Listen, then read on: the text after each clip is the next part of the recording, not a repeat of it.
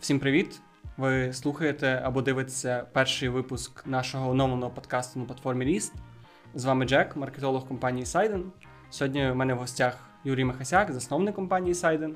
І ми сьогодні будемо говорити про дизайн, про те, як дизайнеру стати дизайнером, знайти свою першу роботу, втримати свою першу роботу, куди рости і взагалі чого очікувати від цієї сфери. Всім привіт, дякую, що запросив. Є багато цікавого, що варто було б обговорити, багато дискусійних тем. Тому дякуємо, що приєдналися.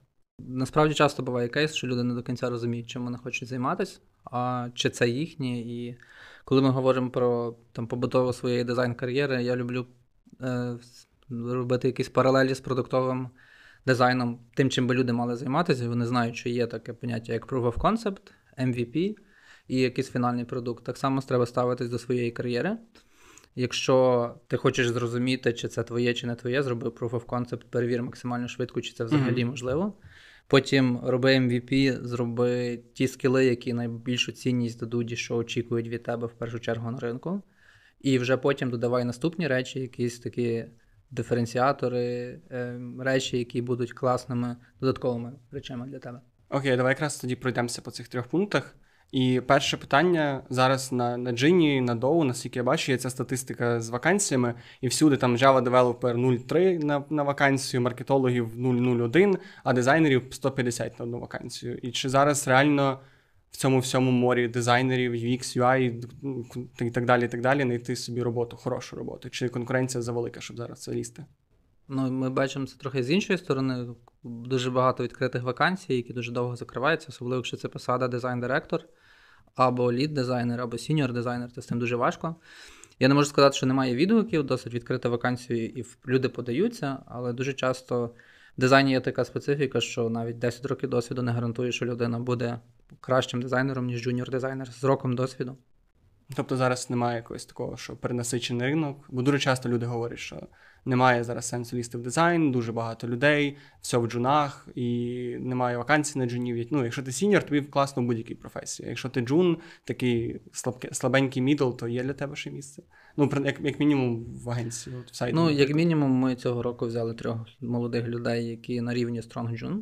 Тому е, чи зовсім нулячим, напевно, що трошки важче, тому що треба мати достатньо наполегливості, щоб перших півроку самому розвиватись, напевно. що. Uh-huh. Є інтернатури, ми робимо інтернатуру, є кілька інших компаній, які роблять інтернатури у Львові, наприклад. Тому можна пробувати пробитись туди, але з мого досвіду досить оголосити інтернатуру, і вже будуть кілька сотень е, заявок. І серед тих заявок будуть люди, які мають більше року досвіду. Uh-huh. І відповідно об'єктивно при всьому бажанні компанія бачачи портфоліо і рівень людей, які вже мають трошки досвіду, вона по-любому зробить перевагу в сторону тих людей, які вже щось зможуть продукувати, ніж повністю з нуля, коли людина ще нічого не робила, не створювала, навіть курсі, можливо, не прийшла, і вона подається і надіється, що вона такимось дивним чином проскочить. Ну, напевно, таланті. А давай ще трошки відведемося назад, які є типи дизайнерів зараз. Тобто, якщо я сьогодні вирішую, що от, не знаю, мені там все життя подобалося малювати чи там конструктор складати, я вирішив стати дизайнером, то куди мені податися? Куди мені можна податися, принаймні? Угу.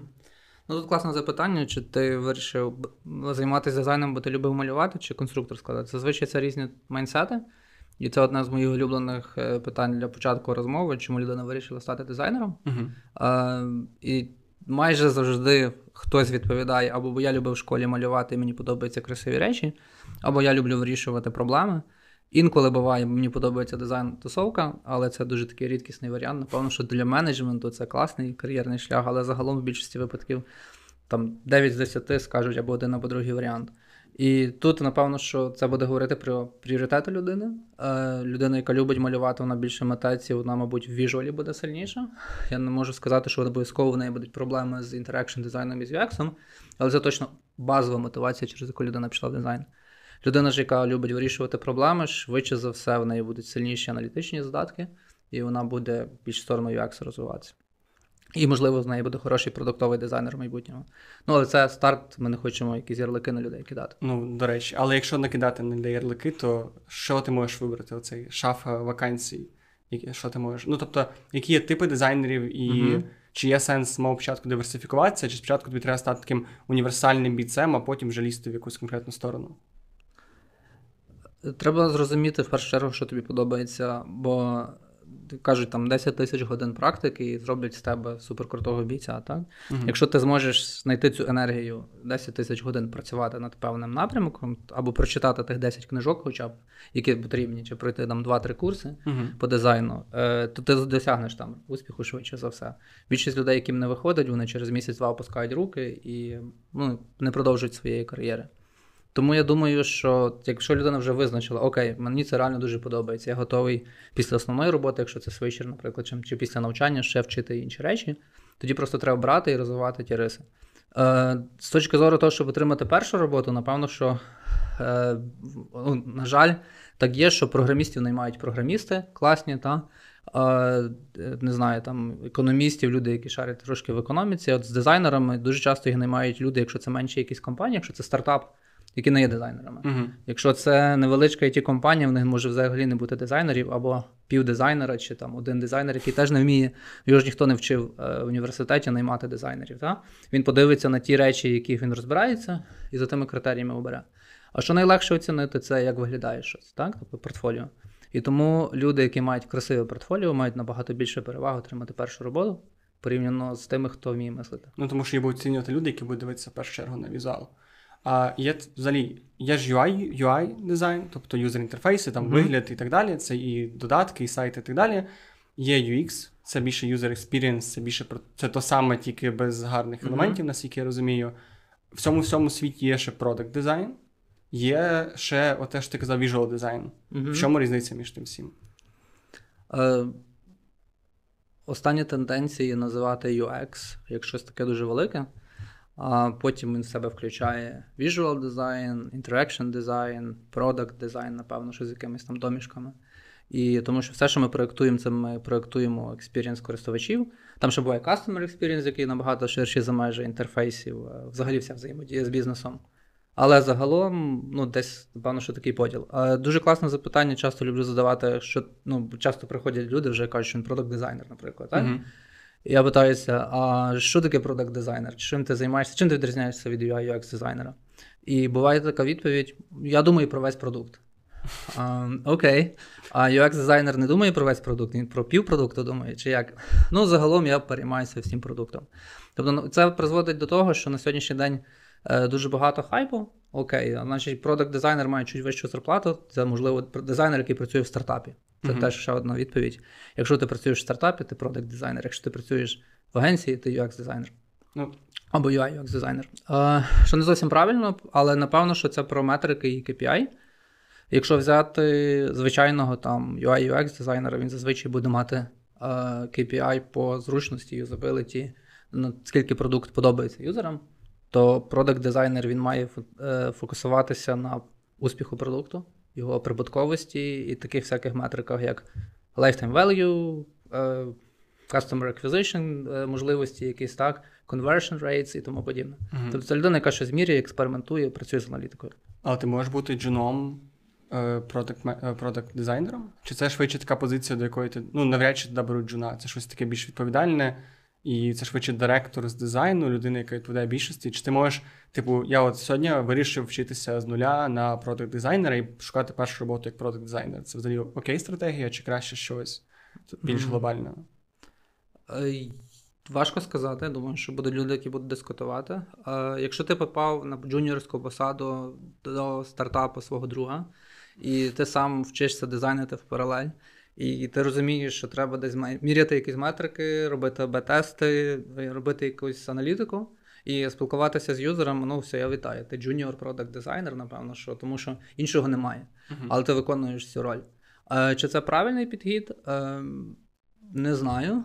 Дуже часто цю роль в якійсь мірі, бо це вже продуктова роль достатньо. Робить е, маркетолог, робить продакт-менеджер. Тобто, в принципі, думати про метрики, про аналітику. Тобто, я знаю, що продакт-менеджери теж можуть вейрфрейми малювати, і девелопери можуть е, дизайн робити. так? Uh-huh. Тобто тут вже, напевно, що більше про е, задачі, які виконує людина, а не про те, як називається її професія. Бо що є бізнес-аналітики, які вейрфрейми роблять, є продакт-менеджери, які роблять вейрфрейми, і дизайнери, які роблять вейрфрейми. І всі вони мають задачею зробити продукт успішний. Ну, тобто немає якогось такого чіткого поділу на на ролі. Ну, маю на увазі, є формальний поділ, тобто ти розумієш, що в тебе вакансії вказано UI-дизайнер, то швидше за всього ти будеш більш більшості малювати саме інтерфейси. Якщо UX дизайнер, значить тобі вже йдуть трошки вайрфрейми, покажуть, що таке інтерв'ю, як їх проводити. А якщо це продакт дизайнер, то це вже ти будеш більше такий внутрішній маркетолог для продукту, наскільки я це розумію. Е, Класне питання. Більшість senior UI UX дизайнерів будуть битися дуже жорстко за те, що не можна бути просто UI-дизайнером. Ну, Ти дизайнер, ти маєш розбиратися в user experience, ти маєш розбиратися в е, метриках успішності продукту, маєш вирішувати проблеми. І як ти можеш намалювати UI, якщо ти не розумієш, чи вирішує вона задачі продукту, чи не вирішує, чи юзерам він підходить, чи не підходить. Тобто це буде просто якась творчість, художність образотворче мистецтво, я не знаю, просто мені подобається. Та? Тобто якісь картинки, які просто приносять емоційне задоволення, але не картинки, які приносять результат. Тому е, в довготерміновій перспективі краще мати загальне розуміння, куди ну, і в user experience, і в віжуалі. Але поряд з тим завжди треба мати щось, якісь суперсили. І є ще такий аргумент, що е, ринок вимагає, я це часто сперечаюся, все-таки не люблю. Тобто я згідний, що в ідеальному світі людина дуже крута в віжуалі і дуже крута в UX, але в реальності ми не можемо очікувати, що ми знайдемо на продукт або на там, сервісну компанію людина, яка і research може зробити повністю, так? І зарекрутити юзерів, і протестувати інтерфейси, і зробити якусь продуктову аналітику. І поряд з тим дуже круто робити interaction дизайн, і поряд з тим дуже красиві інтерфейси робити, ще бажано motion дизайн і трошки закодити це все. Так, mm-hmm. тобто Ще може... продати це все і. Так, та, і зробити pitch deck для інвесторів, такого мати собі юнікорна, який. Я не знаю, це напевно ж треба років 15-20 досвіду, і тоді можна ті всі скіли, які потрібно знати, прокачати. В реальності в нас є економіка і світ сучасний. Ми маємо завдяки тому, що виробили, придумали конвейерне виробництво і спеціалізацію, так? Mm-hmm. коли кожен кожна людина до перфектності вивчає певний скіл, і в команді разом вони роблять круті речі. Тому на сьогоднішній день, якщо людина накачує себе достатніми скілами і знаннями, хоча б в одній автономній області, якщо, наприклад, там не знаю, в веб-дизайні вона дуже красиві вміє лендінги малювати, і цього і цього вже достатньо для певного типу роботи, і компанія вміє залучити цю людину на 100% зайнятості, щоб вона тільки це робила, угу. тоді цього має бути достатньо для кар'єри. І в ідеалі, знову ж таки, є ще один аргумент. Е, людина через три роки е, зазвичай хоче змінити виду діяльності хоча б трошки.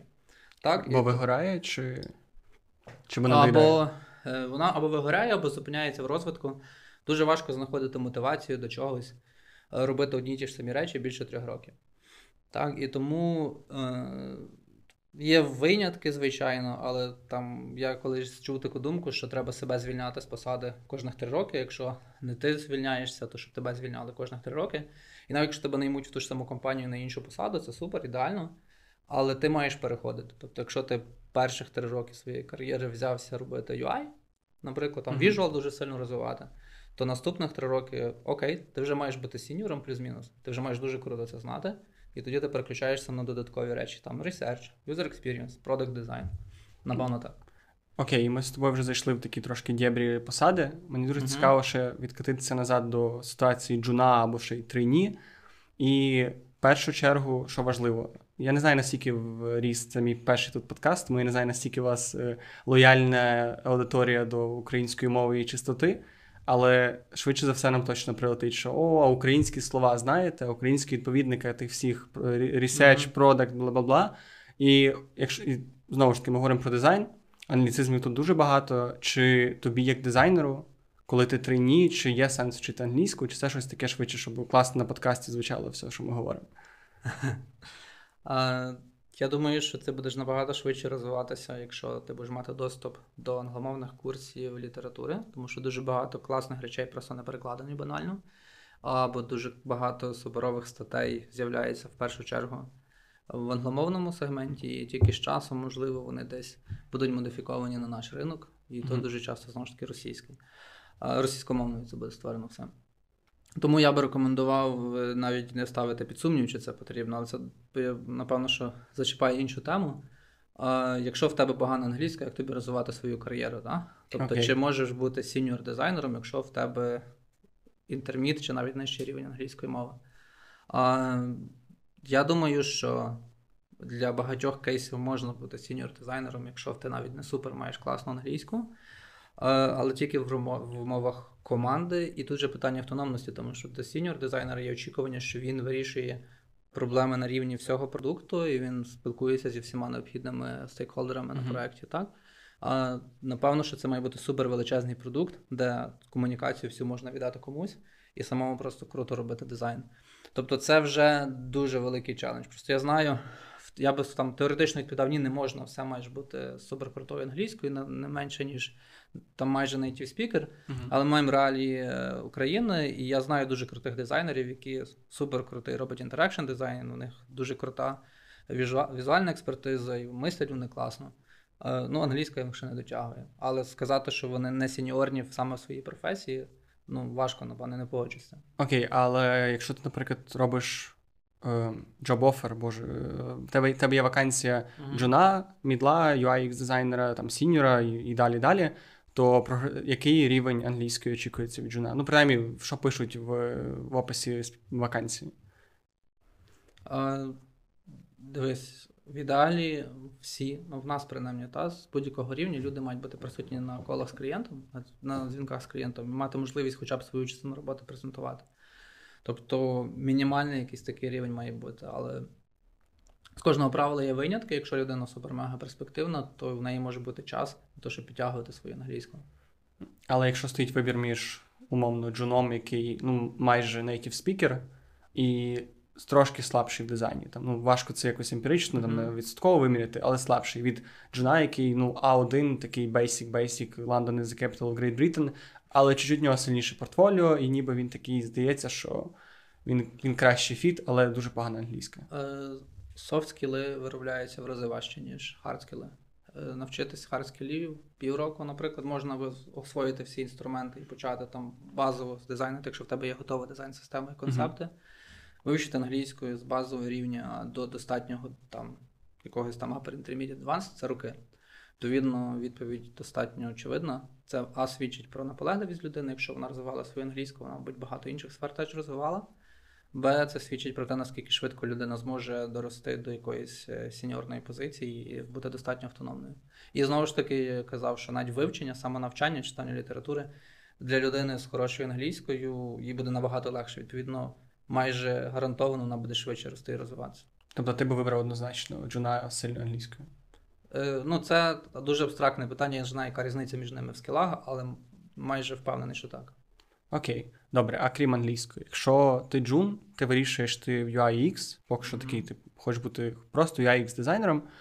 З чого почати? Типу, шукати книжки, йти на курси, йти до якогось старшого дизайнера, просити в нього милостині, допомоги і якогось менторства, йти на Udemy, на YouTube і так далі, робити це все разом. Що, Як як почати вивчати дизайн, в принципі?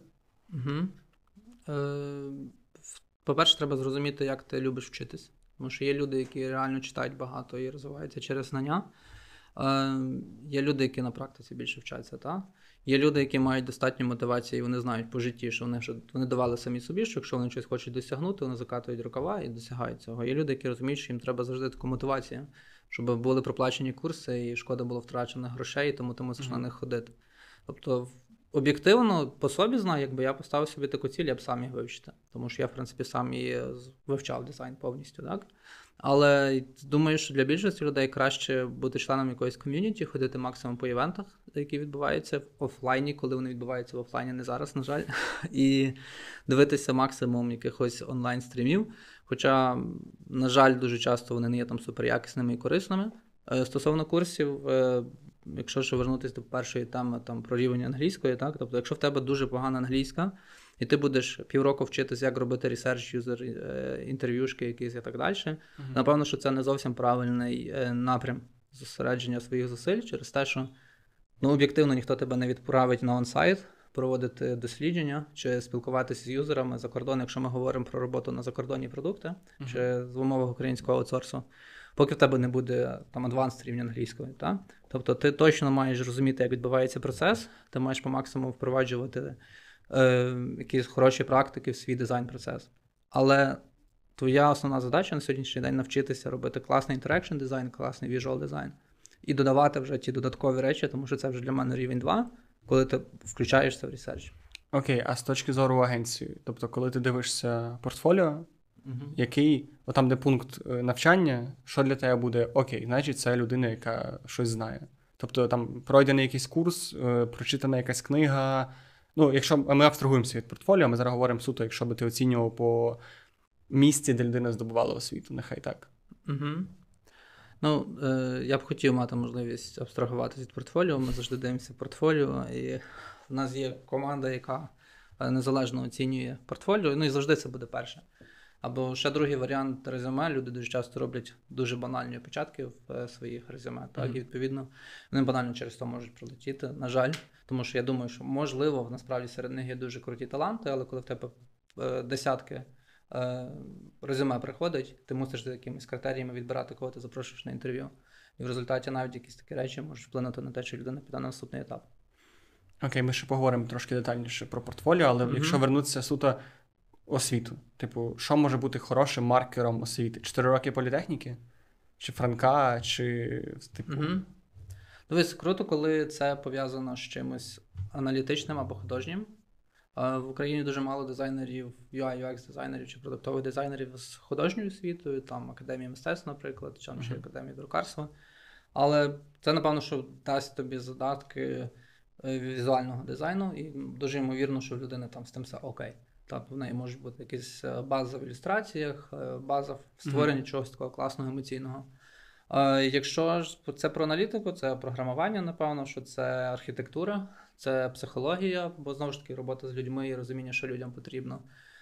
Як не дивно, є трохи дизайнерів серед колишніх юристів і, можливо, навіть трошки економістів. Якщо є маркетинг і людина цікавиться веб-дизайном, брендингом, чимось таким, це теж класно. Окей. А вже абстрагуючись на все все mm-hmm. портфоліо, як мені, як джуну чи мідлу, давай почнемо з джуна, як має дати моє портфоліо загалом? Це має бути резюмешка, там, де де я вчився, який там мене є досвід, і аккаунт на дріблі, PDF, якийсь зверстаний мінімальний сайт, інстаграм. Що що, що мені треба як портфоліо, щоб мене взяли на роботу? В залежності, куди ти хочеш рухатись, тому що для UX дизайнера портфоліо це більше про якісь статті, про якісь дослідження і про якийсь. Це зазвичай інформація, якийсь текст. Та? Тому що дуже важко показати, який так крутий інтерекшн придумав е, абстрактно, щоб людина, дивлячись на твої дизайни, могла зрозуміти, чому саме такі патерни ти обрав чи інші. Mm-hmm. Та? Тобто, вайтфреймами дуже важко когось здивувати, ти можеш просто показати кількість продуктів, над якими ти працював, їхня складність і. Якщо тобі повезе, що ніхто не знайде в них помилок, якихось явних, е, тоді молодець, в тебе нормальне портфоліо. Але загалом круто, якщо людина щось аналізує, робить якісь концепти, пробує показати свої варіанти редизайну існуючих продуктів. Тобто таким чином можна показати UX скіл. Е, стосовно UI скілів, просто рекомендую почати перемальовувати якісь хороші речі, написати, що це не моє, я там десь перемальовував, створював щось подібне. Перемалював, типу, зробив редизайн, чи це швидше? Може бути навіть банальні копії, але треба про це казати. Тобто, так, я тільки вчусь, я знайшов ті речі, які мені подобаються, я їх просто вмію відтворювати, mm-hmm. створювати. Так, принаймні для навчання це дуже важливо. Е, з цього можна починати, тому що ну, це вже багато бази дає. Але не прийти і сказати, що це моє, тому що більшість дизайнерів теж слідкують за класними роботами. І в нас бували випадки, коли дизайнери подавались, і ми впізнавали роботи, які ми десь бачили. І е, я навіть не знаю, якщо чесно, чи людиною просто перемальовували, чи вона просто е, скопіювала і сказала, що це її робота. Ну, але, на жаль, е, через те, що людина не сказала, що це не її, угу. вона не, не прийшла далі. Але це все-таки має бути що? Дрібл? Ми говоримо про якісь там. Може бути інстаграм портфоліо в UX дизайнера? Або Facebook портфоліо, або TikTok портфоліо, вже як на то пішло. Фігма портфоліо. Ну, Зараз дуже часто пішов тренд, що люди скидають свої фігма файли наприклад, там чи скетч файли. І відповідно це теж дає команді можливість оцінити, як ти працюєш з леєрами, як ти створюєш дизайн-систему, як ти найменування використовуєш. Тобто, бо з тобою потім будуть інші люди працювати, коли тебе з нуля онбордити на е, те, щоб уважно ставитися до своїх файлів, це займе трошки часу. Він каже, що це супер критично. У нас немає людей, яких ми не змогли навчити цього. Навіть mm-hmm. коли ну, бо зараз у нас е, в ідеалі кожного місяця проходить quality assurance, коли. Е, наша компетенс команда перевіряє, дивиться в файлах, чи там все окей. Тому що буває, люди йдуть відпустку, буває, що а, хтось переходить на інший проект, і інший дизайнер має доробляти роботу, так, продовжувати роботу або збільшується команда, і ніхто не хоче потім довго розбиратися, що ж там створено, як і чому. Тому є якісь стандарти у нас описані, і відповідно ми намагаємося, щоб всі їх дотрималися. Але зазвичай там не так багато часу потрібно, щоб це вивчити. Окей, фігма, галочка. Mm-hmm. Але з другого боку, якщо ти теж ти казав, що якщо тебе буде перевіряти не, не дизайнер, а на джун, джун позиції дуже часто таке стається, то фігма навряд чи допоможе. Тоді що ну бо люди навіть можуть не знати, що це таке. Людям mm-hmm. треба дизайн, а не оцей весь процес, леєри і так далі. Mm-hmm. Е, Що далі має бути, окрім цього? Особливо для для, для UX спеціалістів, що з UI простіше, ти можеш ти можеш скачати там PDF-ку зробити. З UX тобі що треба статтю на Medium, чи на Dow, чи просто якийсь use case написати. Е, Дивись, в ідеалі стаття на Medium, напевно, що була б класна, але я не зустрічав такого. Тобто, якщо ти junior, е, більше людей скаже, як я можу щось писати, аналізувати, якщо я ще сам не впевнений, що я там розбираюся добре. Та? Але от якісь концепти редизайну існуючих продуктів, напевно, що коли ти побачив проблему в продукті, в якому всі користуються, яким, наприклад, ну, відкрив додаток нової пошти, побачив в ньому проблеми uh-huh. і зробив кращу версію. Відкрив якусь е, джиру і сказав, ні, там погано. Я знаю, як зробити краще, чи там Facebook передизайнити.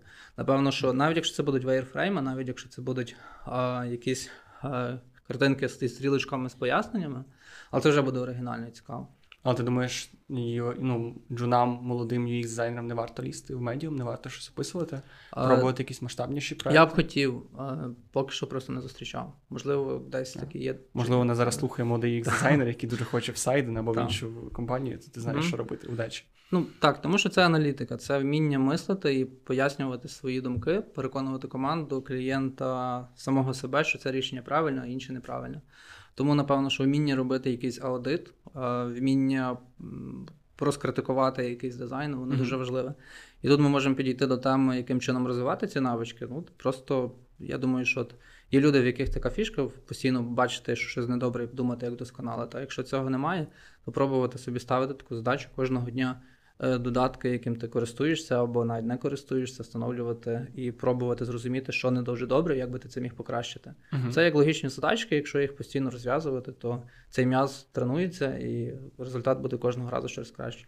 А по візуалу є ж цей сайт, який ти дає два варіанти дизайну, uh і ти маєш вибрати, який я тільки не пам'ятаю. Я ще раз можу. Can't unsee називається. Окей, треба буде дати його. Бо наскільки я знаю, до речі, наскільки це хороший інструмент, який ну, для людей, які не, не розуміють, що це, це просто сайт, який тобі показує два варіанти якогось ну, інтерфейсу, щоб не казати UI-ку. Mm-hmm. І одна чуть-чуть неправильна, або там, mm-hmm. ну, знаєш, неправ... неправильна, грубо кажучи. І ти маєш побачити, яка. І часто це такі дуже дрібні речі, які дуже дуже важко побачити нетренованим оком. То це хороший інструмент ти зважав на нього, чи це більше така, типу, як гра на те, щоб натренувати цю насмотреність, як, як вони зараз люблять казати всі? Ну, мені здається, що з другого разу майже всі набирають там максимум балів. Mm-hmm. Чи з третього разу, тому що на тобі ж підказки постійно підказують, е, що не так, mm-hmm. і це можна натренувати. Більшість дизайнерів, хто мають хороші віжуал скіли, вони майже відразу все добре. Тобто, ну я бачу просто навіть нас в команді досить швидко проходять цей тест, бо зразу око вже натреноване. Бачите неправильну товщину лінії, чи неправильне вирівняння елементу, чи що це не зовсім правильне коло. У нього там на кілька міліметрів якась mm-hmm. зміщена форма. А людина, яка менше з тим працює, вона ж швидше за все. Не завжди це буде помічати. А людина, яка кожного дня дивиться, вдивляється в пікселі, вона зразу бачить, коли не Pixel Perfect Design, це зразу кидається в очі. А як інструмент саме навчання? Тобто для такого джуна попробувати, повчитися, чи краще все-таки око тренувати не там? Око тренується перемальовуванням, напевно, що більше. Тобто ти береш mm-hmm. красивий шот, пробуєш його з боку малювати на його основі щось інше і дивитися, чи ти зрозумів, вгадав чи ні. Тобто є зараз насправді легко вчити дизайн через те, що є гайдлайни, які мало хто е, звертає на них настільки увагу, там матеріал гайдлайни чи гайдлайни від Microsoft, від Apple, чи там під інші дизайн-системи. Але там дуже часто дуже круто описані речі, з якими дизайнер працює кожного дня. І це, як по суті, зараз як хендбук, підручний для дизайнера. Просто бери, mm-hmm. читай, всі теми розкриті, кнопки, таблиці, відступи, просто все є, майже там типографія. І, до речі, мені завжди було цікаво особисто, якщо в тебе є настільки детальний хендбук, ти mm-hmm. буде місце для творчості. Тобто я бачив дуже багато всяких там, як правильно робити дизайн, там був mm-hmm. буквально розписано, що тобі треба отаке, і таке, і таке, роби оце. Буквально копіюй і вставляй. Типу, залишається якесь місце. Це можна сказати, що це творча професія якоюсь мірою, якщо не враховувати аналітичну частину, а більше саме візуально. Е, Гарне запитання. Е, я думаю, що Google, коли робив матеріал дизайн систему, бо вона найбільше такої е, проблеми дала, що є типові рекомендації, правила, там можна свайпати таби, не можна. Мовив колись ще на, на початку моєї кар'єри. Е, дискусії, бо в гайдлайнах це не прописано, значить не можна. Через рік з'явилося, що можна. Окей, значить тепер ми можемо свайпати між табами, потім знову там якісь нові правила. Е, на цей момент там дизайнерів в інтерфейсі було дуже мало. Так? Тобто було величезний райс е, створення там величезної кількості мобільних аплікацій, а людей, які вміють дизайнити під мобільні телефони, майже не було. Uh-huh. То всі вчились. Тобто, і мовно кажучи, задача перед е, компанією Google і Apple стояла, яким чином можна навчити людей робити якісні, хоча б в міру чуть-чуть якісні е, дизайни. У нас є гарна книжка е, Mobile Design Patterns, то там тисячі патернів навігації. Окей, ладно. Я там брешу, ну дуже багато патернів, які ми сьогодні вже не побачимо в більшості аплікацій. Тобто, за якийсь час люди вже перестали експериментувати, вони вже зрозуміли, які е, патерни працюють, які не працюють. Тому зараз багато аплікацій знову ж таки стають достатньо схожими тільки через те, що є якісь найзручніші речі, які треба використовувати в дизайні. І, Але з іншої сторони, знову ж таки, дизайнери, які працювали в Google, подивились, мабуть, окей, це безпечні патерни. Якщо люди так зроблять, буде все добре працювати. І е, юзери, які тільки вчаться з телефоном працювати, не зламають голову. А зараз Google відходить від того і надають дуже багато свободи. Ну, тобто, все-таки чи є творчість в цьому? Це Обов'язково. Творчість є, але дизайн це більш інженерна професія, і це все рівно е, творчість ставлення гіпотез, а далі ти перевіряєш, чи ті гіпотези справджуються чи ні. То ти гуманітарій чи ти технарій, що ти дизайнер? Я юрист за фахом, тому це на межі. Мені здається, що ця професія. Ти працюєш з документами, з аналітикою, але поряд з тим це достатньо гуманітарна дисципліна, бо там треба багато виступати і пояснювати свої позиції. Добре, давай, щоб добити е, контроверсивні дискусії. iOS гайдлайн чи Android гайдлайн, що тобі більше подобається? Матеріал дизайн був більш прописаний завжди. Чесно, давно не заходив на Apple гайдлайни, тому що менше вже дизайню сам, тому uh-huh. не скажу. Ну окей. Е, добре, ми зробили портфоліо, заповнили, uh-huh. зробили якісь там в ідеалі статтю на Medium. Що далі? Куди мені з цим йти? На Upwork, на Work.ua, на Робота.ua, на Dow, на Gini. Я зараз все перерахую, але що там що там ще є цікаво? І куди краще? Типу, є якісь різниці між цими всіма платформами? Е, ну, я думаю, що в залежності, де ти хочеш потрапити. Рекомендую, я дисклеймер зацікавлена сторона, але мені здається, для дизайнера найкраще це агенція, тому що навіть якщо заголити в інтернеті, багато статей написано про те, де краще працювати, і більшість будуть сходити, що в агенції рік за три. Ти набагато mm-hmm. більше набираєшся досвіду, тому що якщо ти попадеш на один великий проект, на якому ти будеш сидіти там з початку своєї кар'єри. Е, там 2-3 роки дизайнити один проект, ти, напевно, що будеш мати набагато менше досвіду, і ну, повільніша швидкість твого розвитку буде, ніж якщо ти потрапиш в агенцію, де є зазвичай е, в ідеалі вищий рівень експертизи. Uh-huh. Є дуже багато навчання, тому що це кор бізнес агенції розвивати експертизу людей, які в ній працюють. Тобто і робити суперкрутий дизайн, якщо це дизайн суто агенція, так? Там люди тільки на цьому сфокусовані. Тому в ідеалі потрапити туди, точно, щоб була команда людей. Ну, це вже як вийти, знаєш. Не всі можуть потрапити, та? і дехто починає свою кар'єру з менших компаній, де є один-два дизайнера uh-huh. і вчаться. Але якщо є можливість краще в агенції. Ну, це дуже схоже на те, як маркетинг зараз це працює. Uh-huh. Типу, в ідеалі джуну, там, мідлу, не не дуже старшим маркетологам завжди краще в агенцію, тому що просто там, як мінімум, завжди буде цей старший дядько-маркетолог, який тобі по рукам дасть або uh-huh. або за руку візьме і кудись відведе. А в той же час агенції це дуже часто такий м'ясорубка людей історій, дуже багато проєктів, дуже багато овертаймів, і це може бути доволі стресово. Що ти про це думаєш? Це це я або зараз топлю Сайден, або напрошуюсь, напрошуюсь на комплімент. Е, ти напрошуєшся на комплімент, бо в нас е, є правило, що, по-перше, в нас е, ми намагаємося не тиснути на людей, скільки вони годин працюють.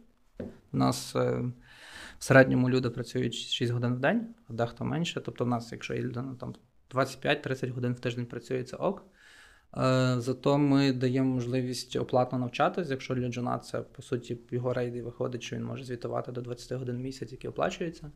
Тому тут, напевно, що для росту, власне, всі можливості.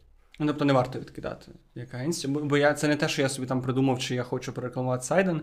Я дійсно багато чую від молодих дизайнерів, mm-hmm. що я хочу в агенцію, але мені стрьомно, тому що, типу, дуже великий потік людей, дуже багато проєктів, дуже залежить від того, який тебе PM на проєкті. Я думаю, що це дуже залежить від конкретної агенції, але в більшості випадків, якщо ти хочеш вчитися і розвиватися, це. Напевно, що найкращий варіант, який може бути. Е, В чому ще проблема? Е, Якщо ти підеш, наприклад, на фріланс, зазвичай фрілансерам не дають складних проєктів, тому що складні проекти робляться командами. Е, Там mm-hmm. треба і бізнес-аналітика, там треба, напевно, що кількох дизайнерів. Там у нас є великий проект, де там майже 6 людей працює, 5-6, зараз точно не скажу. Е, Це все дизайнери, так? Тобто, мовно кажучи, там більшість дизайнерів. Тобто велика команда, велика складність є можливість обговорювати, радити, зробити багато ітерацій, пробувати якісь різні рішення. Більшість людей, які до нас подаються з бекграундом з фрілансу, майже завжди в них в портфоліо в основному сайти, mm-hmm. бо це такі проекти, які віддають часу на фріланс, або якісь е, не зовсім успішні там, мобільні аплікації, які, можливо, ніколи не були заланчені, е, запущені, там, щоб можна було продемонструвати, чи ти щось добре зробив чи ні. Тому з фрілансом класно, але це може бути трошки довший шлях. І якщо вам не стільки сайти цікаві, а власне аплікації робити, наприклад, та, угу. щось складніше, то ну, може бути чуть довший шлях. А, окей, а лишається тоді просто йти мар- е, маркетологом, дизайнером в якусь компанію, як не в агенцію, а саме в ну, продуктову компанію. Угу. І що там? Це краще, гірше, плюс, плюси, мінуси. Дивись, як щоб я можу на своєму досвіді сказати тільки там, де я працював, та? І про продуктові компанії знову ж таки залежить від кожного конкретного продукту. Uh-huh. Е, Якщо там вже є команда, то супер. Але якби я був зараз джуніором, я би, напевно, що не дуже перебирав. Я би просто пішов і почав працювати, щоб робити щось далі розвиватися, вчитись. Тому що я би розумів, що один з найбільших ризиків, що я просто втрачу надію і перестану розвиватися, і скажу, окей, іначе не пішло, не склалося. Uh-huh. так? Тому треба просто далі вчитись далі набивати скіли і йти працювати, тому що це вже гарантія, що ти будеш продовжувати рухатися в цьому напрямку. Якщо тобі це подобається, то супер. Але з іншого боку, ну мій досвід роботи в продуктових компаніях. Дуже все залежить від того, який оця людина, яка вирішує, е, як тобі працювати. Тобто від твого менеджера, по суті, залежить mm-hmm. дуже сильно. І я часто бачив кейси, коли людина йшла в продуктову компанію, ніби великий класний продукт, але менеджер, пробачте, мудак, і неприємний, і загалом, типу, і комунікація не обудовується. Постійні знову ж таки постійні овертайми, незрозуміло, незрозуміло, що робити, як робити. Умови серед спринта міняються, і людина просто за два роки каже: Ну, той той дизайн, я не хочу з такими людьми працювати, і вигорає. Угу. Як це добре сформується питання, як це як це правильно передбачити? І ми вже потрошки заходимо на тему інтерв'ю. Хоча mm-hmm. ми ще ми ще не сказали, як знайти цю компанію, але давай як на інтерв'ю швиденько побачити, що компанія щось не так, що треба бігти, відмовлятися, і навіть якщо дають непогану зарплату і ніби непогані умови, що там не буде все дуже добре. Це взагалі можна побачити на інтерв'ю? Е, ну, в ідеалі спочатку треба зробити research про компанію, зайти як мінімум надовго подивитись відгуки про компанію. Якщо щось дуже печально, люди зазвичай напишуть. Ну, є багато компаній, де може взагалі не бути відгуків, так? Uh-huh. але якщо щось погано відбувалося дуже, то зазвичай відгуки є. Принаймні, до нас приходили люди з компанії, де ми читали відгуки про ті компанії, там справді було не дуже. Е, позитивно написано про ті uh-huh. компанії, та? тому я думаю, що аж про такі суперстрашні кейси Зараз будемо менше чути через те, що це інформація публічна, вона поширюється, і компанія сама себе може втопити таким чином, якщо аж так буде зле все відбуватися. Ну, Тобто я б зробив точно ресерч спочатку, uh-huh. та, подивився. Е, зараз світ дуже відкритий. Е, легко можна побачити спільних друзів, які працюють в тій чи іншій компанії. Можна зайти в LinkedIn, можна знайти е, в Фейсбуці людей, які працюють, і можна отримати відгуки. Ну, Майже всі, хто до нас приходять, посилаються на якісь відгуки, які вони чули про нас. uh Тому я думаю, що по можливості це ще відгуки треба збирати. Ну і шукати в медіа, що відбувається. Там Зараз все відкрито, є відео, фотографії, тексти на сайті, можна скласти враження про корпоративну культуру. Окей, давай тоді вернемося до як це, площадок оголошень, площадок вакансій, не знаю, як правильно це назвати. Job boards. Так, нехай так. Е, Куди йти? Типу, є сенс ти на WorkUA, роботи UA, які вважаються такими більш конвенційними, не дуже айтішними в лапках е, платформами. Чи mm-hmm. краще ти зразу на доу, там, де тих дизайнерів 146 на одну вакансію, Є ще Джині, є ще їх ще море, море, море. Ну, я думаю, що є сенс йти на айтішні. Е, зараз, принаймні, ми на WorkUA і тому подібних платформах дуже давно вже навіть не постили вакансії через те, що е, там, і хоча й подаються багато людей, але зовсім не цього рівня, на який би ми очікували. А mm-hmm. набагато якісніші кандидати приходять з цього ж чи, чи ні. Окей, тобто, якщо ти серйозно налаштований, то краще побитися за конкуренцію, але.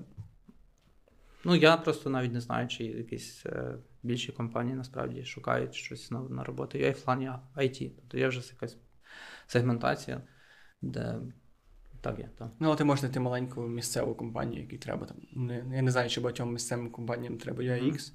Окей, ну це це. Ну, насправді е, в нас було кілька випадків, коли люди просто десь писали в соцмережі і сказали: «Е, Привіт, я закінчила чи закінчив курси, чи можна вас постажуватися, готовий там, навіть якщо треба безкоштовно, просто заради досвіду давайте допомогти. Коли ми були маленькою студією, це допомагало нам зняти якийсь ризик, бо ми справді не мали можливості платити комусь зарплату, не знаючи, чи mm-hmm. з цього щось буде чи ні. Ми майже відразу мали можливість платити. Поз'явився якийсь комерційний проект, де людина могла допомагати. Там не знаю, дуже короткий був період, коли людина працювала над якихось внутрішніх задачах, поки ми шукали цей проект, і ну це допомогло людині зробити гарну кар'єру. Тому, можливо, навіть такий варіант. Просто якщо дуже хочеться працювати і просто набратися досвіду вчитись, то можна пробувати так. Я не не хочу працювати безкоштовно, але я кажу, що якщо дуже захотіти, то можна все. Ну, стукають двері, тобі по суті відкриють. Окей. Як має виглядати хороше, правильне, якщо можна так сказати, інтерв'ю? Тобто твоя співбесіда як дизайнера, тобі мають скинути тестове завдання першу чергу. Взагалі, чи яке тестове завдання варто очікувати дизайнеру, UI-дизайнеру, джуну особливо? І чи є, до речі, різниця між тестом джуну, мідлу і сініру? І якщо є, то яке? Гарне запитання. Думаю, це знову ж таки depends е, на то, чи це шукається людина на якийсь конкретний проект, тоді, напевно, що буде давати тестове завдання, яке буде стосуватися чогось схожого до того, що очікується mm-hmm. в подальшому. Якщо це агенція, їх треба загальний скілсет то можуть кинути задачу, яка буде е, відповідати на запитання, що не зрозуміло з портфоліо. Е, тобто ми бачимо, що в людини суперкруті UI скіли, то не впевнені, що вона в інтерекшн дизайні розбирається. То задача може стосуватися в першу чергу, щоб людина могла продемонструвати свої interaction design skill и. І навпаки, якщо ми поспілкувалися з людиною вже на спів... на якомусь там етапі співбесіди і бачимо, що людина круто думає, але портфоліо в неї слабесеньке з точки зору visual у, то може бути тестове завдання на те, щоб продемонструвати свої visual skill и. Це дуже в ідеалі, напевно, що е, кастомізований підхід, який mm-hmm. дозволяє збирати додаткову інформацію тільки про те, що невідомо. Так як ми робимо дизайн продуктів, ми ж не досліджуємо все. Ми досліджуємо тільки те, де є невідоме. Так само і тут, напевно, що коли правильний е, процес співбесіди, е, ми на початках мали таку помилку, що то я знаю, що я міг там 10 хвилин співбесідувати про user experience, ну так званий interaction design, якісь патерни, як правильно вирівнювати інформацію в таблицях, як mm-hmm. форми дизайнити. Я бачу, що людина не знає. Ну, в принципі, тобто можна з часом я зрозумів, що якщо людина не знає відповідь на перших три питання, вона в принципі нічого іншого не буде знати і не треба тратити на цей час. Тобто okay. можна рухатись далі. А ну, це приходить з досвідом. Добре. Але скільки ми, ну тобто, переважно це перша співбесіда для того, щоб подивитися, чи людина адекватна. Потім mm-hmm. тестове, яке може бути динамічним. Тобто треба готуватися до того, що в хорошій компанії дадуть тестове таке, яке би ти з більшою рідністю мав зробити погано. Ну, грубо кажучи, тобто, якщо ти слабший в цьому, значить ну, будуть ці тести, я би сказав, що те, що можливо не підтверджує твоє портфоліо, або твоя співбесіда в чомусь залишила сумніви. Але не обов'язково це буде суто так. Тобто, можливо, буде тестове, де ти зможеш продемонструвати все, що хочеш, і віжуал скіли, і UX скіли, але напевно, що Варто навіть запитатися, тобто, на що мені більше звернути увагу, чи там більше пропрацювати mm-hmm. вайри, наприклад, чи чи більше пропрацювати над віжуалом, що для вас зараз важливіше. Тому що враховуючи там якісь адекватну кількість часу, кілька годин, скільки можна потратити на тестове завдання. Але воно зрозуміло не для всіх. Тобто, якщо людина вже достатньо сеньорного рівня, в неї круте портфоліо, немає сенсу закидати тестове завдання, покажи, що ти вмієш гарно малювати. Тобто це ж вже помітно. Mm-hmm. Тобто людина може продемонструвати. Є кейс, коли людина 5 років працювала в одній компанії на одному продукті, і там не було це якийсь внутрішній enterprise продукт, де взагалі красивостей не було потрібно. Там тільки якісь складні форми таблиці і так далі. Тобто людини, в принципі, портфоліо немає. Uh-huh. Тоді, незалежності там, від її сеньорного рівня, напевно, що все-таки хоча б чуть-чуть треба продемонструвати ті скіли, яких не можна показати в цьому продукті, над яким вона працювала. Добре, а що по питаннях? Типу, є якийсь такий ультимативний чек-ліст питань для ui дизайнера там для сіньора, джуна, неважно, який ти задаєш, звіряєш з відповідями, які там будуть написані, і я трохи утрую, але загалом, тобто, чи mm-hmm. які питання мають бути, які питання не мають бути. Я знаю, що в величезних корпораціях, де там 4-5 етапів співбесіди, повторюється питання тільки для того, щоб забрати людський фактор, що хтось буде дуже суб'єктивно оцінювати. І деякі дизайнери, які там проходили ті всі багато етапів інтерв'ю, не дивувалися, чому мене одне і те ж саме питають на кожному інтерв'ю, я вже на це відповідав. Mm-hmm. Але, власне, там ціль повторювати на кожному етапі одні й ті ж самі запитання, просто щоб усунути людський фактор, що хтось скаже, о, класна людина, а насправді не зовсім, напевно, що так. Mm-hmm. Е, В конкретно реаліях України, напевно, що то е, я кажу, що не хочу там багато повторюватися, це завжди кастом, в залежності від того, в чому сильна людина. Напевно, що точно будуть питатися про досвід, що людина вже робила. Тому що якби можна в теоретичних питань багато задавати, а що б ти хотів більше робити мобільні аплікації, чи веб-аплікації, веб-сайти, uh-huh. чи, можливо, там якийсь digital, взагалі, там якісь анімації. В теорії можна все, що хоче відповісти. Це нам може допомогти насправді, якщо це зовсім junior, куди людина хоче рухатись, чи є в нас такого типу продукт, проекти для неї. Багато хто відповідно відчуває і дає політично коректну відповідь. Мені все подобається, я все хочу і так далі. Тому, напевно, що правильніше про те, що вже людина робила, і що їй насправді більше подобалось в проектах. А далі, е, особисто зараз, з мого досвіду, ми намагаємося менше часу про якісь такі загальні речі проговорювати і більше вже про якісь конкретні вирішення проблем. Е, тому що є статистика, яка говорить, що навіть з тестовими завданнями тільки 30% наймів є насправді успішними. Я точно можу помилятися зі статистикою, але десь читав, що в Google робили аналітику. І навіть там тестові задачі не допомагають бути впевненими в результатах. А неуспішний найм це який найм? Там, де... Ну, який людина пізніше, можливо, не пройшла випробувального терміну. Я точно деталей не знаю. Я не верифікував ті дані, тому це просто такі, скажімо, інтернет. Розмови, uh-huh. які входять там, а, можливо, за ними щось є. В нас теж бували випадки, коли ми помилялися. Може бути, що людині просто культурно некомфортно бути через те, що вона більш сфокусована на якомусь іншому типі проєктів, іншій виді діяльності. Так? Тобто ми могли це не відразу побачити на співбесіді. Можуть бути якісь кейси, що через те, що в людини дуже багато років досвіду, ми зробили певні асампшени про її рівень знань і компетенцій, не протестували певні частини. Або ми знали, що людина жила там кілька років за кордоном в Штатах чи в Канаді, і ми могли не тестувати англійською зовсім, тому що вона uh-huh. ми довірились, що там все класно, потім виявилось, що не зовсім. Тому менше assumption ів, можливо, теж і варто це валідувати. Assumption це припущення. Припущення. Бо я вже, я не встигаю перекладати все ж таки деяких для джунів з поганою англійською або senior ів з поганою англійською, але хоч щось відловлю. Окей, ви даєте задачки? Оці, знаєш, UX-задачки, які повний весь інтернет, типу, там, я не знаю, що з Uber, Ця ця карта в Uber, і взагалі чому mm-hmm. круг... я чув штуки, чому круглий люк, е, цей каналізаційний, mm-hmm. типу, як правильно пити воду з точки зору X, всяке таке. Типу, балується задачками чи ні? Ми балуємося практичними задачками. Е, про задачки логічні, коли я починав кар'єру дизайнера, мені на тестових е, давали взагалі там логічні задачі, там про якісь човени і трьох людей, яких треба було переправити, mm-hmm. які там не можна було разом. Ну тобто, ми такого не даємо. Колись ми багато задач давали там на перевірку, наскільки креативна людина, але знову ж таки, співбесіда це достатньо стресове середовище і е, можна робити якісь опереджені висновки про людину, коли вона просто в стресовій ситуації. Це, напевно, що не зовсім коректно. Але стосовно е, аудиту якихось дизайн рішень, тобто у нас на співбесіді дуже часто є, коли ми просто показуємо якийсь екран, реальний проект, який до нас приходив, чи є в нас, коли клієнт так само на колі каже: ну для того, щоб оцінити нас, каже: ось наш продукт, що ви в ньому доброго бачите, розкажіть. Так, mm-hmm. Ну і ми кажемо, що ми бачимо доброго і не дуже доброго, що би ми змінили.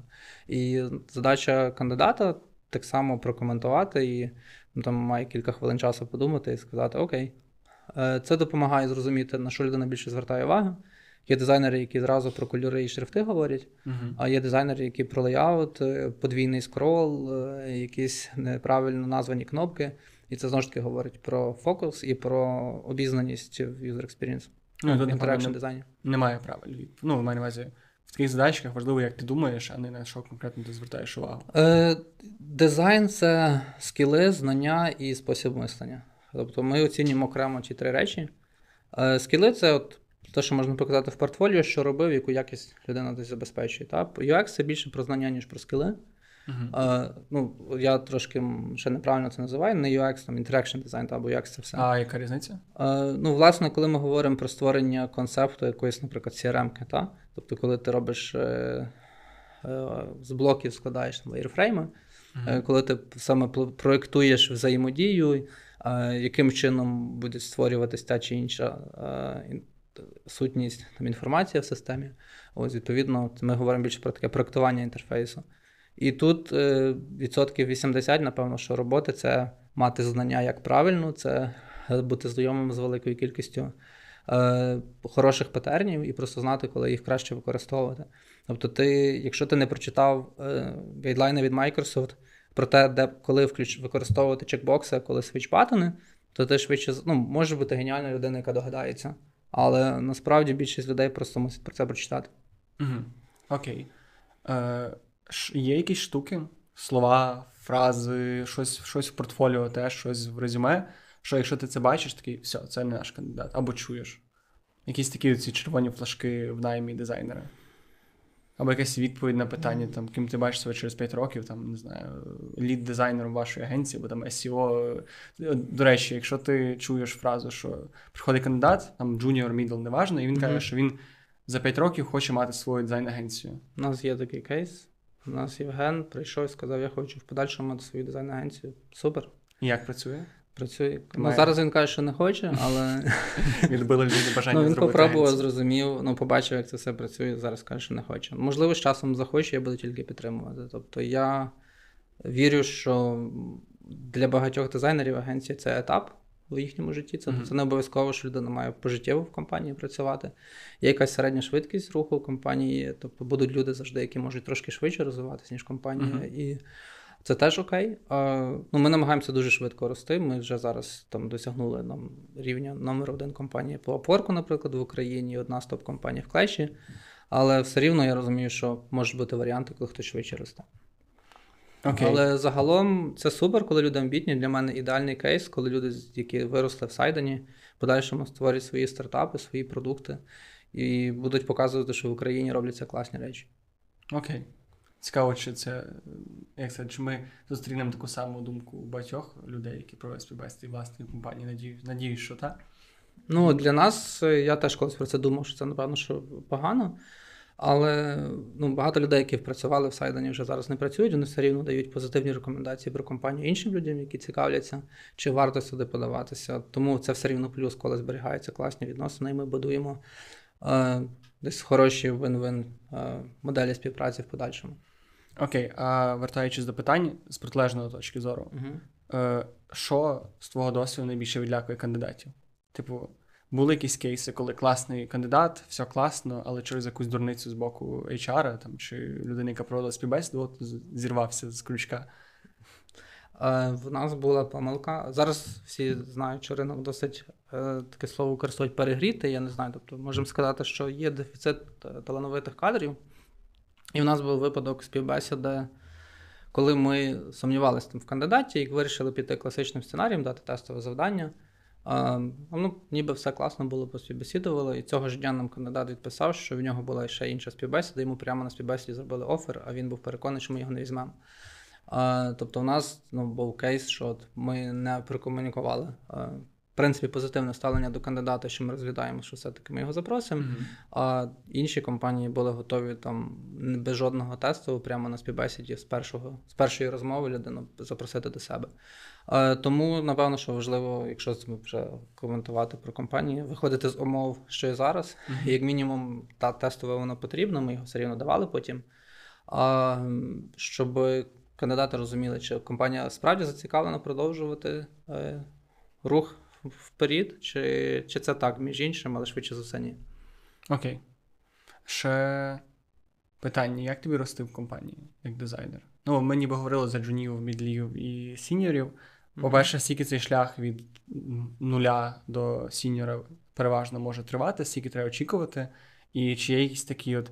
Взагалі, наскільки цей поділ доцільний, тому що ми теж весь ми цілий подкаст говорили про те, що все дуже об'єкт... суб'єктивно. Може бути ux дизайнер який дуже класний в UX і трошки слабший в UI, і може бути дуже багато різних скілів, які по-різному нашаровуються. Чи в тій всій системі реально якось відрізнити джуна від мідла? І особливо внутрішньо, тому що з боку компанії це по зарплаті вирішується. Внутрішньо ти маєш знати, чи. Я чув в історії страшніше, бувають два грейди. Один, як тебе продали клієнту, а другий, хто тебе хто ти всередині компанії, mm-hmm. можна бути всередині компанії джуніором, а працювати для клієнта як сіньором. Але я надіюся, що таких випадків щораз менше в Україні, бо це трошки. Ну, ми точно би так не хотіли працювати. У нас е, все досить часто. Ну, Ми, в принципі, клієнту ніколи не розказуємо, хто в нас junior, хто у нас senior. У нас працює команда, mm-hmm. і ми забезпечуємо сервіс. А, Тобто, якийсь там сказати, от у нас rate-карта, junior стільки коштує, а senior стільки нема. Тобто в нас немає інтересу е, робити якусь інфляцію title ів. Стосовно того, хто на якому рівні, це про у нас є класна таблиця, там є 6 чи 7 колонок, де е, оцінюється scope проблем, з яким людина працює, experience в різних сферах, е, автономність в роботі з командою, автономність роботи з клієнтами. Десь в таких розрізах людина кожна може оцінити наскільки вона вже багато всього знає, наскільки вона рівень проблем, якими вона працює, може визначити свій рівень. Там достатньо все е, нормально, мені здається, прописано, і ми маємо е, 6 рівнів, 7 рівнів, по яких люди можуть просуватися в кар'єрі. Але це в основі ще якісні показники. Ну тобто, це нема такого, що ти там два роки працював, і тебе типу level up, ти стаєш ну, middle ом. Mm, на жаль, багато компаній, власне, за вислугу років роблять перегляд. В mm-hmm. нас такого немає. І є люди, які з різною швидкістю розвиваються, і це абсолютно ок. Але все одно, якщо ти хочеш бути senior ом, скільки скільки років, за місяців, днів, секунд, тобі треба відкласти свого життя або розуміти. Ну, тобто, який рух є там супершвидким до senior а, який є середнім, а який є дуже повільним. Е, Є відмінність між Україною і, наприклад, Штатами. В Штатах middle це 4-6 років досвіду, uh-huh. а senior це вже під 10 років досвіду. І там окей, все життя бути middle ом, напевно, що типу не обов'язково, щоб зразу. Тобто люди можуть піти просто на іншу професію, переключитися в менеджера, наприклад, да? uh-huh. з middle а і все. В Україні люди, які вже мають 3 роки, 3,5 роки досвіду, дуже часто, а чого я ще не senior, uh-huh. і все. Тому. Тобто це знову ж таки про інфляцію title ів і деколи шкідливість через те, що багато компаній просто зацікавлені чим подорожче продавати людей, тому вони там готові через два роки там декого називати lead ом.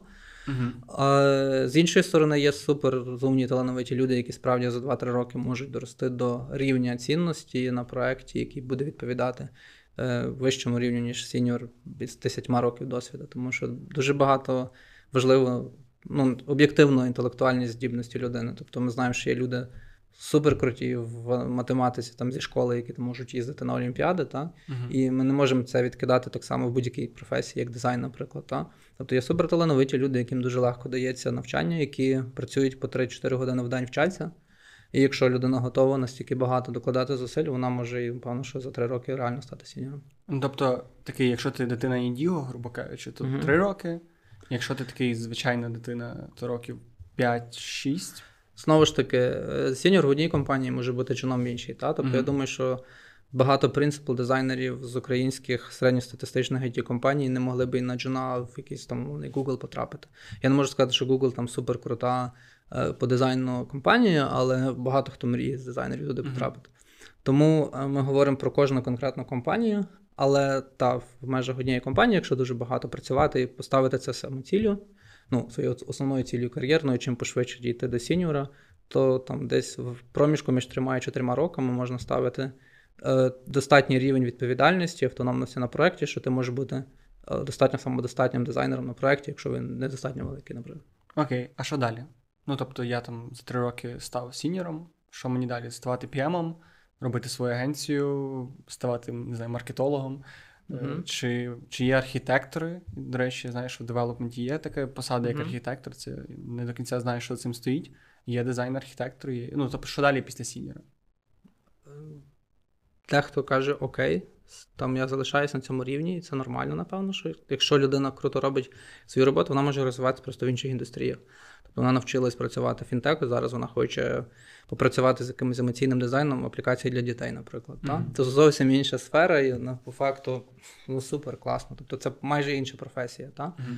тому що зовсім інші там visual skill и потрібні. І і дбання про емоції, і там в якісь hook-моделі, гейміфікації залазити, mm-hmm. та чи в game design, наприклад.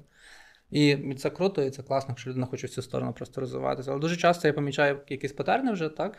Хтось цікавиться технологіями, він вже починає дивитися, як верстаються сайти, там навіть JavaScript собі підвчити, Design Operations, як взаємодіяти з девелоперами. Тобто це один напрямок розвитку. Людина сфокусована на технологіях.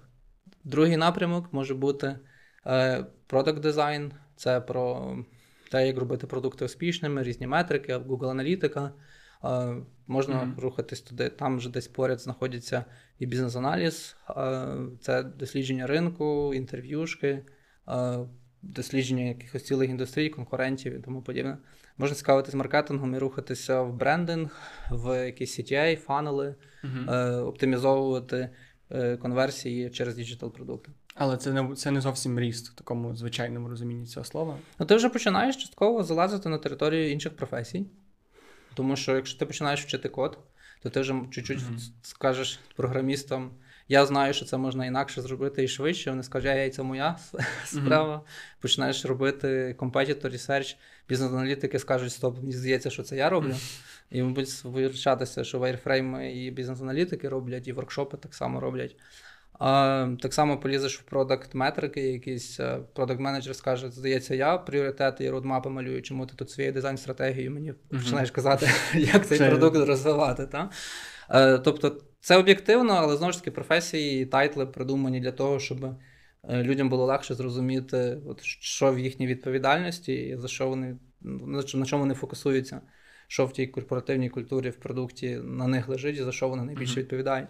Але по факту, в ідеалі, коли нема такого, це моя відповідальність, я більше мене нічого не обходить. Матюрні люди працюють як в команді всі з однією цілею зробити крутий продукт, крутий проект. Якщо в когось є ідея, як покращити конверсію, то байдуже, чи ти QA, чи ти дизайнер, чи ти product manager ти ділишся цією ідеєю і ви робите кращий продукт. Ну, але я все ж таки не почув від тебе. Чи якщо ти senior, Угу. Тобто далі далі вже немає куди. Тобто далі ти можеш більше якось розширюватися, але угу. це більше вшир, ніж вглиб. Якщо ти хочеш бути таким, типу, якщо ти от ти сіньор і тебе нічого більше не цікавить, ти в тебе шори на очах, ти бачиш тільки дизайн, є, типу, ти можеш ставати крутішим сіньором. Вже далі вже, вже нікуди. Можеш ставати дизайн-менеджером чи дизайн-директором, можеш мати щораз більші команди, в якийсь момент менше відсотків твоєї роботи буде безпосередньо дизайн, більше менеджмент. Uh-huh. Ти будеш навчати людей, ти будеш проводити співбесіди, ти будеш будувати плани особистого розвитку для людей, ти будеш перформанси з ними проводити, матриці компетенції, ти будеш десь там консультувати і менторити. Це один з варіантів, так само, якщо просто вгору рости. Так? Uh-huh. А, ну, Є люди, випадки, там мені е, вчора чи позавчора написав колишній співробітник, який вирішив взагалі фотографом стати. Тобто от його кар'єра на восьмому році дійшла до того, що він зрозумів, що йому готується фотографія, наприклад. Да? Інший дизайнер там дуже цікавився саунд-дизайном. Тобто mm-hmm. це ніби вже не зовсім про UI UX дизайн, так, але це захоплення, коли люди беруть якісь речі, які їм подобаються для душі. Хтось цікавився відео, рекламою і так далі. А до речі, якщо якісь тренди в світі дизайну зараз, особливо якось приєднаного до UX, на що зараз mm-hmm. можна дивитися, що за там за два роки зробить тебе унікальним спеціалістом потенційно в цій сфері. Тобто якісь класні інсайди, тренди, до яких все йде. Типу, ти скажеш, це голосові помічники, ти скажеш, mm-hmm. це, типу, оце як він називає, touchless дизайн. Mm-hmm. Типу... Zero design, whatever. Дивись, е, я би думав, що. Є лінійні зміни, є якісь революційні зміни, та? тобто лінійно е, це там віжуал, він якось по чуть-чуть змінюється, нічого там супер радикально нового. Що от вау, зовсім новий тренд прийшов. Тобто ну, mm-hmm. не буває. Тобто воно все циклічно, щось повертається, щось на щось впливають технології. Тобто є колись там щось зміни суспільства, що люди вимагають. Ну, Люди вимагають просто більше технологій у всіх сферах. Відповідно, це якби такий загальний тренд. Дисплеї стають кращими, інтернет стає швидшим, і це якимось чином впливає на дизайн mm-hmm. продуктів. Але це якісь такі лінійні закономірності. А стосовно якихось таких революційніших, це напевно, що все-таки, як для мене, artificial intelligence, так званий, це більше все-таки machine learning, це більше якась е, е, адаптація до потреб користувача, автоматична персоналізація. Е, я би більше, напевно, що в це купав зараз. Е, дуже багато з'являється лоу-код платформ, де дизайнер може майже без девелоперів обходитись і створювати собі продукти, накидувати. Mm-hmm. Тому мені здається, що от туди цікаво. Ну, особисто мені там цікаво копати. Але що ти думаєш про те, що дизайнери стають все менше і менше затребувані в тому сенсі, що голосові помічники, дуже багато платформ, типу, вже є Wix Logomaker, наприклад, який робить тобі логотипи uh-huh. набагато дешевше, швидше. Скільки є сайтів, там не типу шаблону собі накидав, той самий Wix і Squarespace і так далі. Чи є вірогідність, що дуже скоро якісь, якась частина е, дизайну вимере і чи є якийсь дизайн, який явно протримається довго, я маю на увазі якась професія, а яка, можливо, в найближчому часі вже почне ставати такою маленьким динозавром. Як ці люди, які колись телефонні лінії переключали вручну. Угу. Ну, стосовно веб-дизайну, мені здається, що справді зараз темплейтів багато класних і щораз менше. Я підозрюю, є робота для веб-дизайнерів, uh тому що там, е, якщо ти вже мусиш щось дуже круте і кастомне робити, бо якщо щось типове то можна просто взяти темплейт і перевикористати. так? І знову ж таки для веб-дизайнерів зараз майже маст там на якомусь веб-флові зробити потім те, що ти задизайнив. Тобто ти вже заходиш знову в сферу mm-hmm. девелопменту, ну, просто очікувати, що ти лендінг намалюєш і все. Е, мало хто буде в тоді очікувати, що ти вже хоча б імплементнеш. Uh-huh. Або кастомізуєш якісь теми. Ну, В Україні це вже менш цікаво, і з того, що я бачу, людей, які займаються веб-дизайном, стає щось менше, всі хочуть йти в application дизайн, який забив якийсь круті експірієнси digital дизайн. Е, Так десь. Ну, але виходить, що ти можеш себе якось future-proof нути на 5 років в плані кар'єри. Ну, тобто, сьогодні сайти вже починають автоматизовуватися в плані дизайну. Uh-huh. Завтра аплікації вже вже є готові редактори аплікації, які ти ну, так само, як сайт заходиш, типу ця сторінка, ця сторінка, так між тобі не треба ніякого досвіду в дизайні. Uh-huh.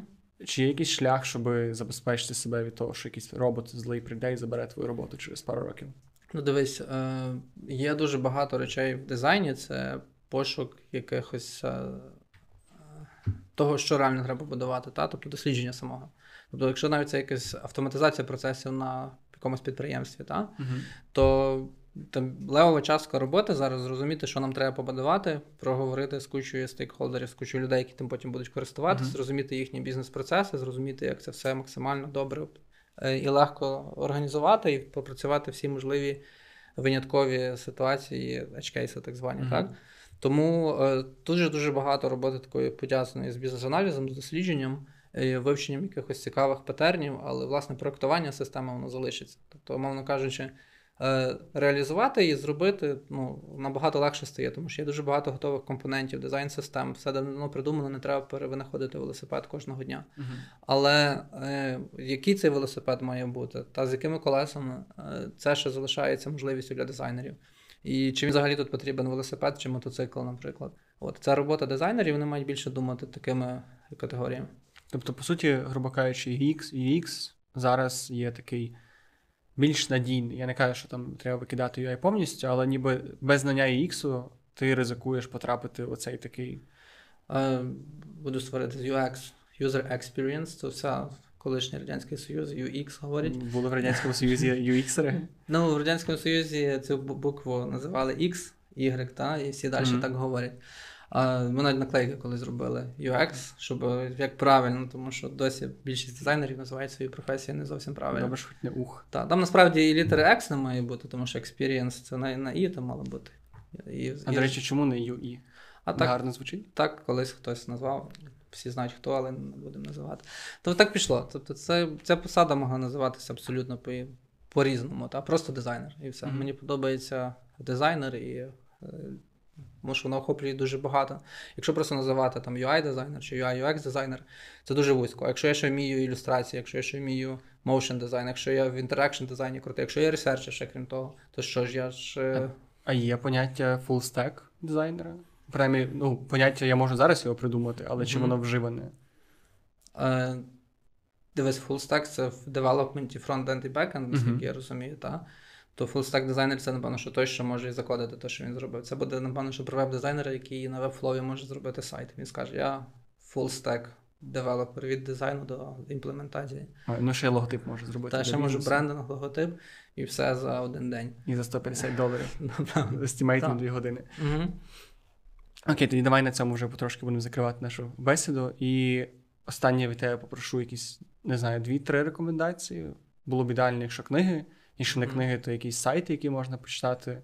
Там, типу, для базового рівня, для чогось такого більш advanced і для самих advanced. Дуже класне питання. Е, Рекомендую щось. Е, Я би рекомендував читати книги, а не просто статті. Е, Читати книги практичні, а не просто там mindset forming, тому що тобто для, для початку роботи, напевно, що треба максимум практики зібрати. Багато хто рекомендує якісь такі загальні філософські книжки Мгм. з них починати, але вони не завжди допоможуть з перших днів роботи дизайнера, якщо ми говоримо про рекомендації для джуніорів, так? Е, Стосовно дизайнерів, взагалі, я рекомендую читати книжки, та, тому що з мого досвіду більшість дизайнерів там і 10 книжок про дизайн прочитали.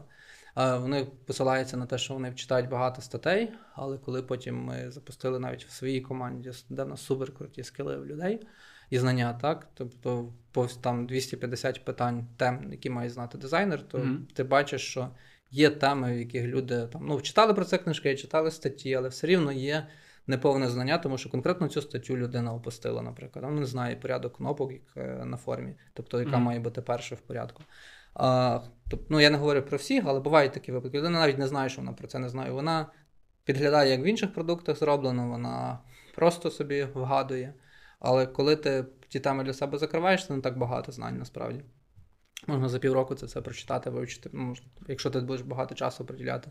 Але ти вже будеш реально набагато усвідомленіше створювати продукт. Окей, я знаю, що я трошки це неочікувано, бо я, Мгм. я не попередив тебе завчасно підготувати якусь рекомендацію по книгах, але є якісь прикладні книжки для дизайнерів. Тобто якась така, знаєш, є в мар- маркетингу є оце мистецтво війни Суньзи, яка така філософська, практична, і всі, всі Мгм. завжди, знаєш, така найпростіша порада для маркетолога, така Мгм. для особливо для початківця.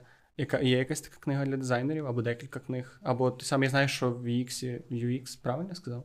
User experience. User Experience. X. Є оцей Дон Норман, Мгм. Типу, в нього є і блог, і я наскільки це можна рахувати як чимось таким мастрідом, і які, є, ще, які є ще тоді. Ось я б рекомендував інститут Баймерда. Е, Вони дуже багато, це сайтом, дуже багато досліджень в e-commerce роблять, в принципі. Тобто будь-яка рекомендація у них будується на оцінці, наприклад, 50 сайтів, де вони тестували, не просто так собі Мгм. подумали, а зробили user testing і визначили, які там є проблеми, які імпрувменти, і визначили лідерів, хто це найкраще імплементував. Мгм.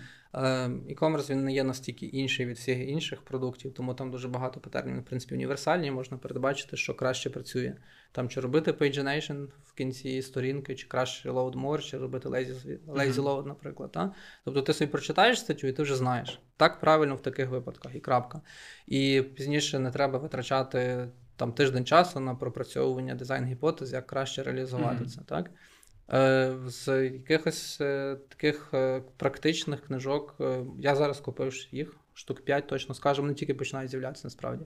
От проблема в дизайн професії, що вона достатньо величезна і дуже багато роботи, але суто там книг, ну є Refactoring UI, наприклад, вона більш там, певно, що про UI дизайн. Е, Про там якийсь visual дизайн, там знову з точки зору графічного дизайну, Мгм. або про якісь конкретні патерни під мобілки, наприклад, там чи дизайн search, наприклад, є конкретний про search. Універсальних якихось, наприклад, книжка, яку треба прочитати, і ти можеш дизайнити SaaS-продукти, або CRM-систему, наприклад. Таких книжок майже немає. Тобто вони тепер тільки чуть починають з'являтися. І це проблема нашої освіти, що якщо ти підеш на дизайн-курси, ти будеш вчитися, як робити customer journey. Як там інтерв'ювати користувачів, що дуже важливо і класно. Але коли ти сідаєш потім за реальну CRM-ку, яку треба задизайнити, в тебе стоять задачі, з якої сторони фільтр поставити відносно серчу. Е, умовно кажучи, та, яким чином вирівнювати дані в таблиці, яким чином імплементувати notification. І ти починаєш просто в кращому випадку підглядати інші продукти і робити так само. Uh-huh. Але якщо ти хочеш зробити щось революційно краще, тобі треба мати достатньо багато розуміння, чому так краще, які зараз кращі тренди. Ти маєш розуміти, як в сучасних супернових фреймворках е, імплементовані ті чи інші контроли. І це навіть не тільки вплине на те, чи ти кращий продукт зробиш, це вплине на швидкість твоєї роботи. А як це зрозуміти? Ну тобто, якщо немає книг, гайдлайни ви вже визначили, uh і дивитися на інші продукти. Тобто академізму якогось такого дизайнерського. Вони починають потрошки з'являтися, все рівно їх треба читати. Тобто, це uh насправді на практиці дуже допоможе. Читати роудмапи там нових продуктів, які з'являються, які суперкруті і класні, просто пробувати ними користуватися. І брати собі за практику, якщо з'являється якийсь новий продукт, шукати альтернативи, пробувати постійно встановлювати чи реєструватися в різних аплікаціях і пробувати дивитись і спостерігати, а чому вони виробляти в собі цю допитливість. Чому Google там е, Advanced Search засунув в Search їхній загальний в Gmail, наприклад, mm-hmm. та всі ж роблять окремою кнопкою. Тобто, як я буду робити свій своє там якесь глибинне пошук, е, пошук там чи фільтрування, так як в Gmail, чи так як всі окрему кнопку. Mm-hmm. Чому? Та? Тобто більшість людей ніколи не задають собі цих питань. Подивилися, як зробили в джирі, і так само зробили, наприклад. А глибинне прокачування в теорії допоможе зрозуміти. Тобто, саме постійно абстрагуватися від цього погляду як звичайного користувача mm-hmm. і почати на це дивитися, як задавати питання, чому, а наш так зроблено, чому воно крутиться. і... Так, розробляти в себе навик допитливості і ставити під сумнів всі рішення, запитувати себе, чому так умовно кажучи. Ну і просто бавитись можна в ігри редизайну існуючих продуктів, як би як краще, тобто вже ніби є суперкрутий продукт. Ми робили колись тестові завдання е, для дизайнерів, і на диво часто прилітали відповіді: в цьому продукті вже все добре. Там, Тобто, ще багато років тому аплікація мобільна Uber, в ній було дуже багато проблем. Зараз вони вже майже все пофіксили. А людина приходить на співбесіду каже, там вже все ідеально, краще зробити не можна. Я повністю задоволений цим продуктом. А, Ну, це круто насправді. Е, напевно, що багато чого класно, але в дизайнера в частина, хоча б малесенька частина його професії це винахідництво. Це бути таким от інженером, який бачить майбутнє, який може придумати якесь краще рішення на основі того, що він вже знає, але з чого ще не існує. Так? Тобто це така креативна творча складова. І, на жаль, Дехто каже, що ні, я не маю бути винахідником, я буду просто перевикористовувати все, що є. А якщо чогось немає, дайте мені достатньо технічне завдання, опишіть, що ви хочете, я це намалюю. Ось. Ну, Це теж може має право на життя, якщо ти працюєш на якійсь legacy системі або щось дуже типове робиш. Але якщо ти хочеш щось революційне класно зробити, то е, треба сприймати свою професію трохи як винахідництво. Окей, дякую. Тоді на цьому будемо завершувати. Дякую за твій час. Було дуже цікаво. Всім тоді щасливо, гарного часу доби. Дякую тобі, класно було. Побачимося на наступних подкастах.